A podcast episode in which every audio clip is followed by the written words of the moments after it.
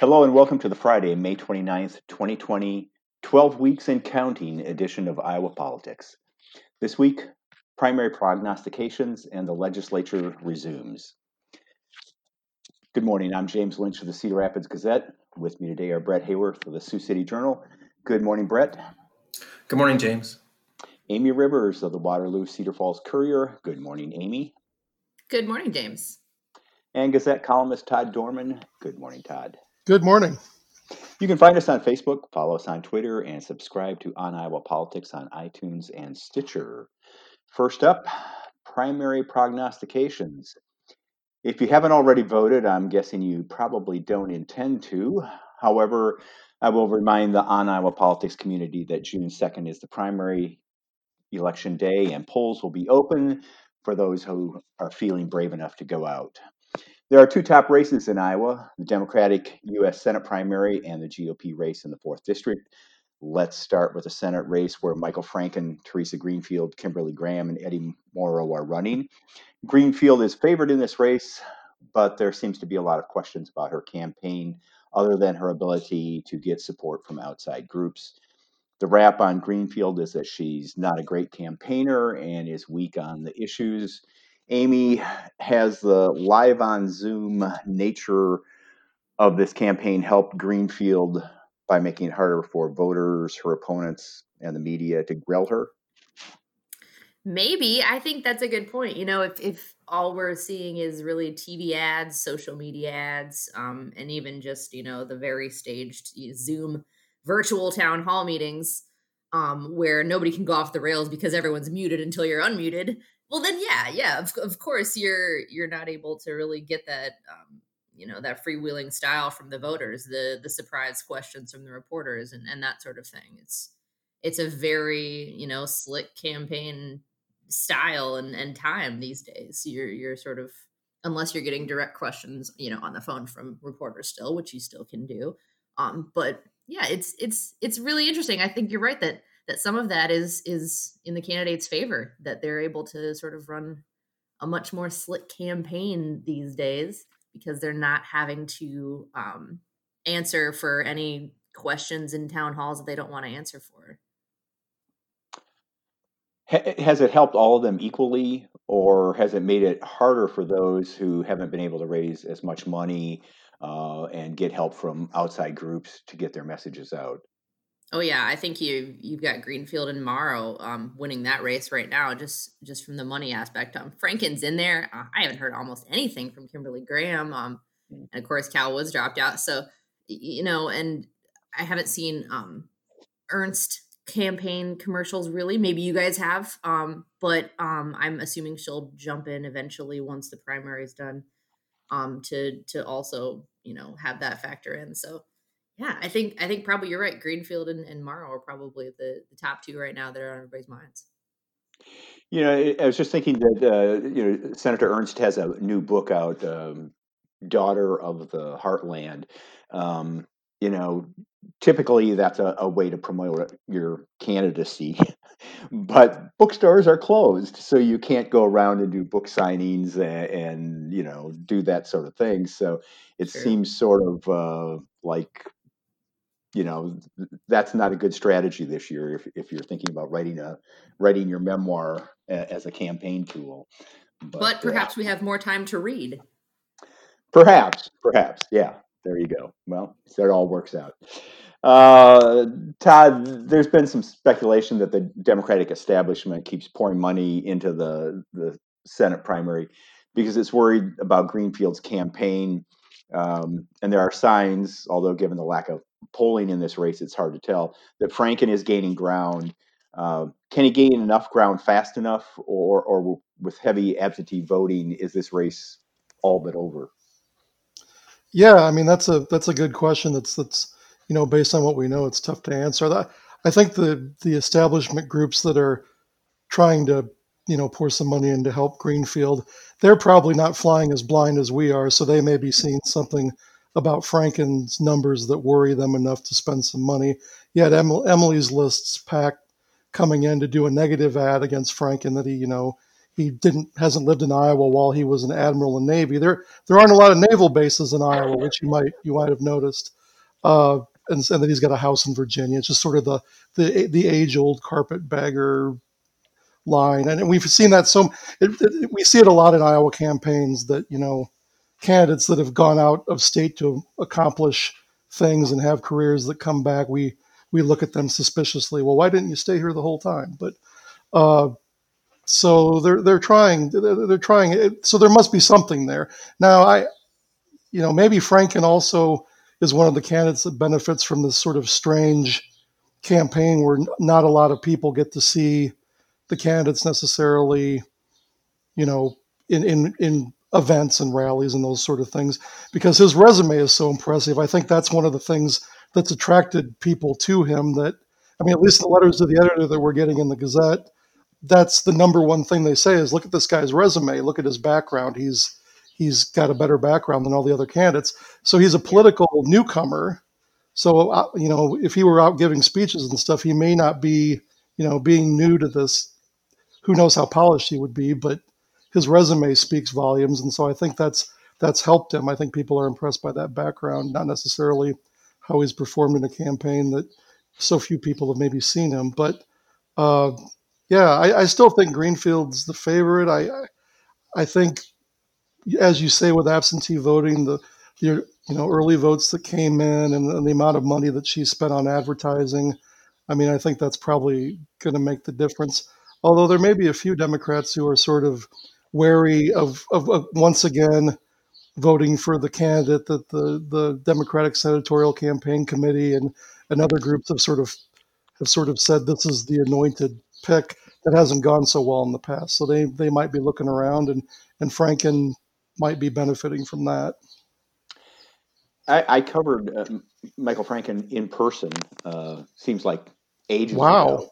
Wow. yeah, I mean, he tell us tell us about your time out in the world. Yeah, I got as far as Iowa City. You know, a house party. It was very, uh, very strange. Um, and I, I, thought he came across well. Um, he's in that setting. You know, there were probably mm, 20, 30 people. Uh, you know, typical house party sort of campaign event. Um, informal, but a lot of question and answer.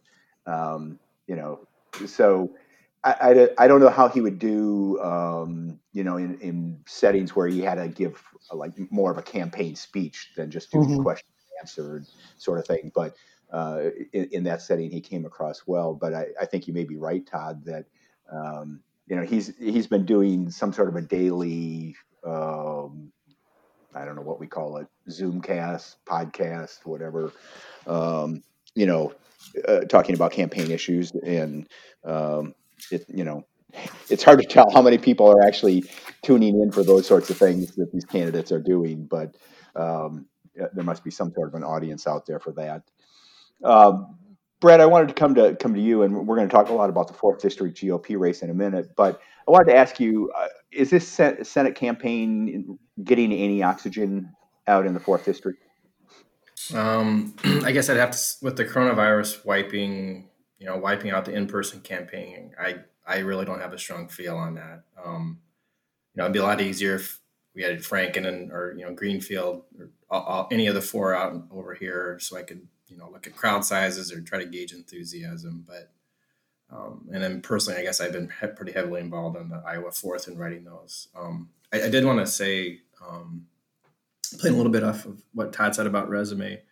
Um, I, I, think it's at least. Oh, I want one other thing. I wanted to. Um, I did send out a text uh, to to get to that question um, to a couple of county uh, Democratic County Party chairpersons to to gauge any you know what the enthusiasm level is up here. And i will confess failure because i didn't haven't didn't get any replies to those two texts.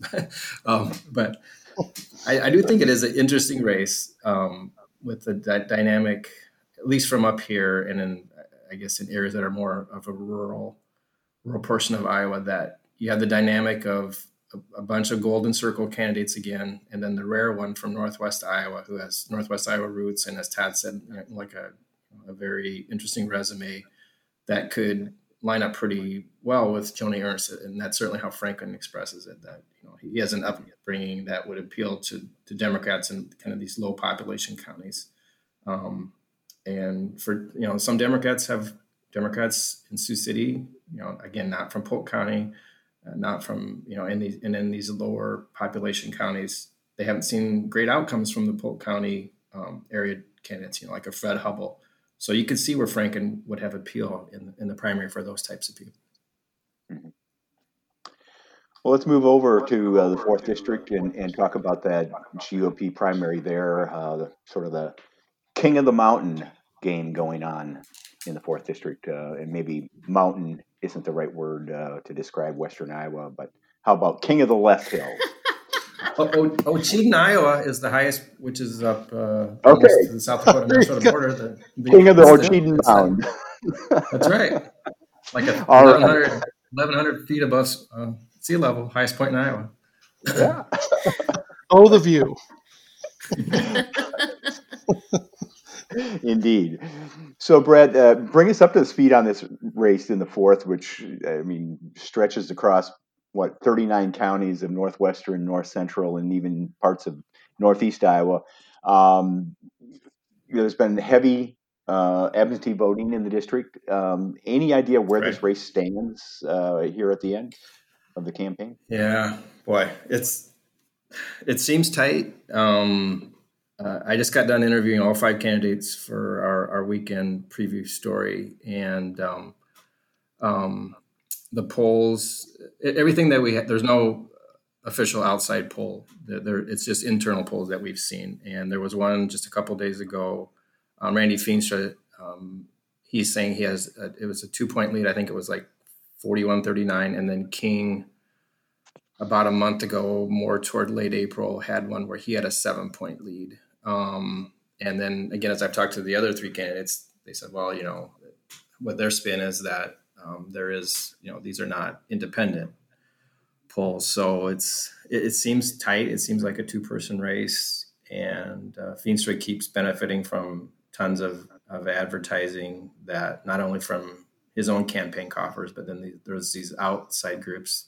To, I guess you'd say kind of center center right um, groups that are defending um, or in support of Feenstra. And uh, again, we don't have in person campaigning, so it, it's all kind of commercials and social media, and it's it, it seems very it seems like it's gone to the wire in, in my estimation. So, Brett, last week um, we were talking about Feenstra is running some ads that we're seeing over here in the mm-hmm. the Waterloo, Cedar Falls, Cedar Rapids markets. Is King doing any advertising, TV, no. radio? No. no. no. I talked. I, I, did talk to him uh, again the other day, and and uh, we, you know, I just frankly asked him about his his very small amount of, of campaign fundraising, and and his uh, response was that I, he's too busy doing his congressional duties, and he wasn't that wrapped into to attempting fundraising. but no, there there are no no commercials that I've heard. Um, he's his, as we said um, in recent podcasts here, he's he's um, staking his claim on the fact that Iowans know me, they know what I've done, they know where I stand, and um, so you know, I guess in one way that means this primary is kind of a referendum on you know at, at, at, on Steve King after 18 years with with all the things he said, with all the things he's done, with his you know his his pushing of conservative causes, and then some some downsides from some of his controversial statements should Steve King be returned. So, if that's the case, Todd, who should Democrats be cheering for in this race? Uh, would they rather run against uh, Steve King uh, with his record of racist comments? Uh, or if Feenstra wins, does that energize Republicans locally and nationally to put some money into this race and make sure they hang on to the fourth district? Well, I, I, you know I don't think a lot of Democrats will be sad if they see Steve King have to concede on primary night. I mean that's that's the scene that a lot of them have been waiting for, at least in, in some form at some election. I mean, from a pure political strategy standpoint, I suppose yeah, you you want to run against King because J.D. Scholten uh, nearly nearly got him last time, and and and and really his his uh, hard run at King is what kind of started his downfall, and uh, so you know if King were able to squeak through by a narrow margin, I think he would be a fairly weakened target, and you'd probably see some crossover voting for Scholten as you did last time, and and that would give them some chance of gaining the seat. If Feenstra wins, I think he goes on to win the general election fairly easily. I don't. I think that's still a you know it's, it's still an overwhelmingly Republican district, and uh, Feenstra, you know, is is is probably more representative of the majority of voters in that district than than Scholten is, and I think that that would probably be you know it'd probably remain a, a red seat. But yeah, so like I say though, I don't think I don't think Democrats are going to be angry if uh, if Steve King gets sent packing. At the at the national level, Democrats are already asking whether Ashley Hinson, Mariannette Miller Meeks, Bobby Schilling, and David Young will stand with King if he is the nominee. Um, if that's the case, that it, that if King comes out of the primary as the nominee, nominee, is he going to be a burden on every other Republican running in November? Well, no more than the president, I guess. I mean, we're, we're seeing we're we're seeing all of those candidates you know, Ashley Hinson was touting her Trump endorsement in the last week or so, and and uh, I mean, she, he was endorsing her about the time he was accusing Joe Scarborough of murder. I, I forget exactly which came first, but uh, so yeah, I mean, there's there's going to be a lot of baggage for Republican candidates to carry. I don't know that King adds to that. I would I would imagine they'll probably keep their distance. I don't think you'll see a lot of uh, Republican candidates run into Sioux City on the last night before the election to to hug Steve King like you saw in 2018. But uh, yeah, I, I, don't. I think that he'll probably have to confine his political activity to his own district if he if he gets the nomination. Well, maybe on a, on a future edition of the podcast, we can speculate on what Steve King will do uh, if he's not uh, uh the nominee and not reelected. But uh, you know, certainly there's got to be a, a, slot on Fox News or, or somewhere. Oh, you might you might get a show on Newsmax, you know, between you Spicer and Huckabee. I don't know. That's that's funny that you bring that up, James, because literally my mind went there just yesterday as I was wrapping up the preview story that, um, you know, he's been through a few primaries and you know a lot of general elections, but I, I don't think I'd ever thought of well, what happens when we wake up Wednesday and he's he's not advanced. You know, like what what does that mean for him? So yeah. well, well, he is what seventy one years old. So I mean, I, I, guess he could retire if he wanted to, and and yeah, um, you know, but uh, it doesn't. He doesn't strike me as the sort of guy who is just going to sit back, put his feet up, and, and and not have an opinion. Right, and you're right. He is seventy one. His birthday was yesterday on Thursday. Yes, yes, yeah, yeah. I'm sure you were invited to the party. Well, I received that fundraising appeal that they put out on the 71st. so nice, nice personal touch there. Yeah. Okay. Meanwhile, over in the first district, uh, there's a GOP primary race that doesn't seem to be generating nearly as much excitement as that race in the fourth district. Uh, Amy, is this a case where we jump straight into the general? Um, Hinson was recently endorsed by the president, as Todd said. Uh, yeah. And yeah. I think he's endorsed every Republican challenger who's running.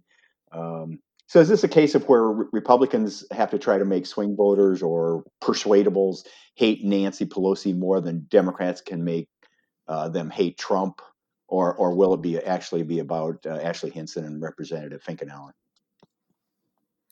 Uh, I, I, I think yeah. It, it, to answer your first question, yeah, Ashley Hinson seems to be um, the overwhelming favorite. Um, she's backed by the party. She was named what uh, one of the young guns for her massive fundraising. You know, she's she's raised millions. She's on par with Finkenauer, who is the incumbent, and and so I think yeah, Thomas Hansen is just really faded to the background. Unfortunately, in this, I think you know if Hinson doesn't win the primary in an overwhelming fashion, then then that'll be really interesting. Um, because there's there's no reason she wouldn't. I think the Trump endorsement is just sort of the icing on the cake. I think Hinson sort of had that wrapped up before that endorsement, but it certainly helps.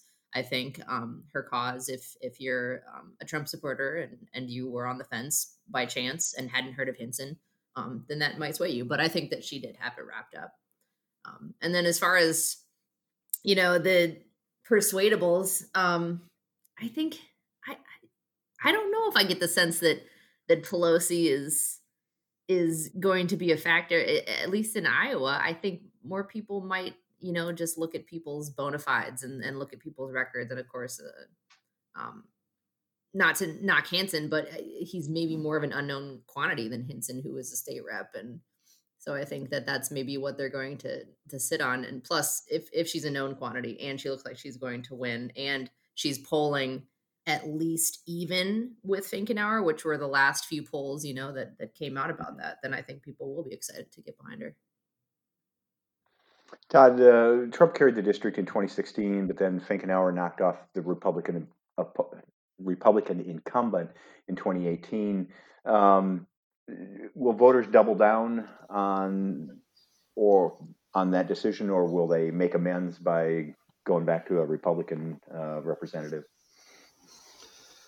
Yeah, it's you know I, I, think the incumbent always has some advantage. Uh, you know, as we'll see how the national race shapes up to whether this you know, is starting to look like a good year for Democrats or or or, or better from Republicans than it looks right now. I mean, we seem to be going through a period of our history where we have a lot of lurching sort of wave elections, you know, one way or the other. You've got, you know, the Trump wave in, in 16, and then the Democrats sort of returned, uh, you know, their wave in 18. And so 20 is such a wild card with all that's going on with the pandemic and and now we've got the the uh, the issue of of police violence and, and, and racial problems, you know, shoved back to the front burner by the Minneapolis situation and other and other issues. It's I mean, it's a very volatile political atmosphere right now. So it's it's it's tough to say which party will have the advantage. I mean, right now it looks like Democrats have a lot to run on and against.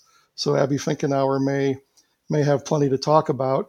Uh, and you know it's it's it's it's gonna it's gonna be one of those races where we're gonna see tens of millions of dollars thrown in by a lot of outside groups that will try to paint the candidates as as monsters from one side or the other, socialists or or Trumpian authoritarians or what whatever we're to get. But uh, it's going to be expensive and and nasty, and uh, I, and I think the as I say, I think the national wins are going to are going to really sway where this goes. Mm-hmm. There's also a primary race in, the second district um, that stretches across southeastern and south central Iowa. Uh, former Illinois U.S. Rep um, Bobby Schilling and State Senator Mariannette Miller Meeks are fighting for the nomination. Uh, it's an open seat. Representative Dave Loebsack is retiring, not seeking reelection.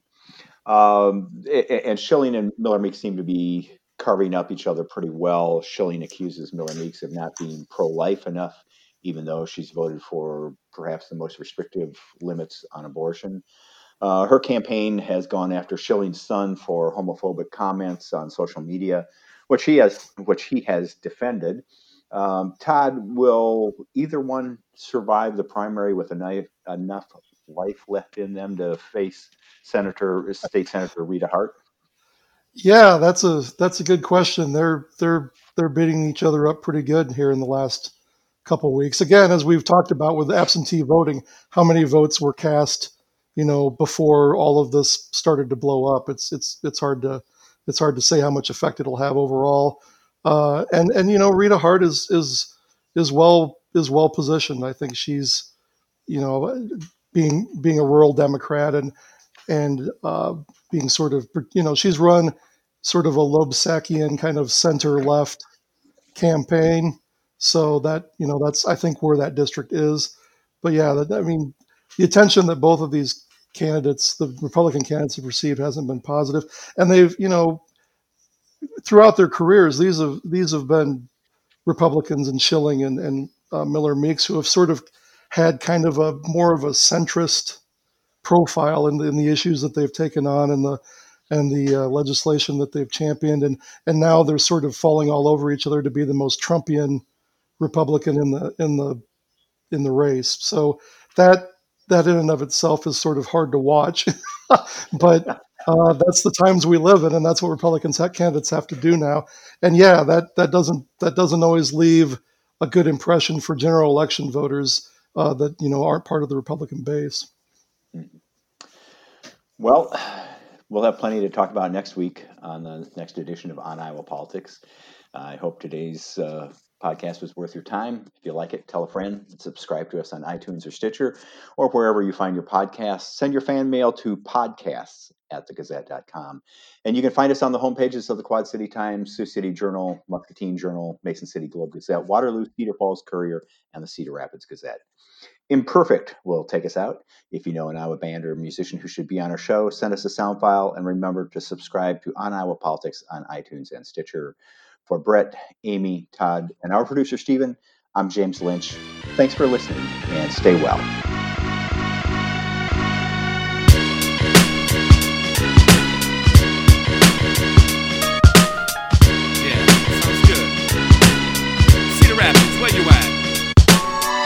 I'd like to welcome you to the show. Mic Hand Recordings crew.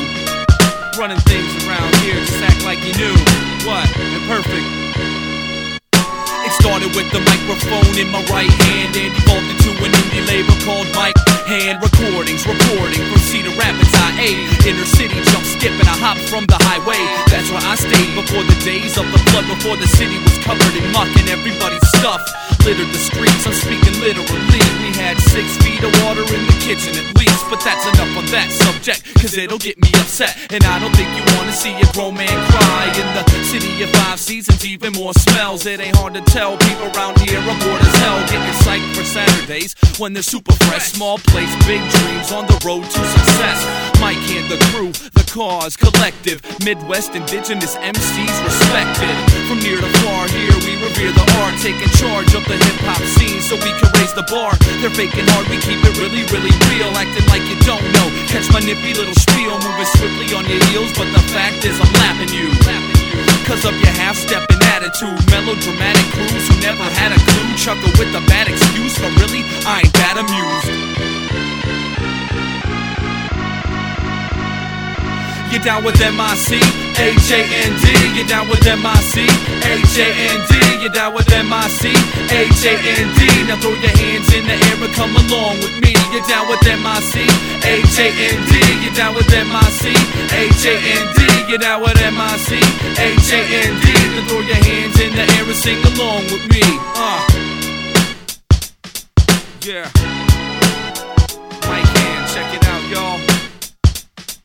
Cedar Rapids. Stands up. Hip hop right under your nose. Keep me on MySpace. I'm old school, I don't fuck with that Facebook shit. Peace out. Perfect.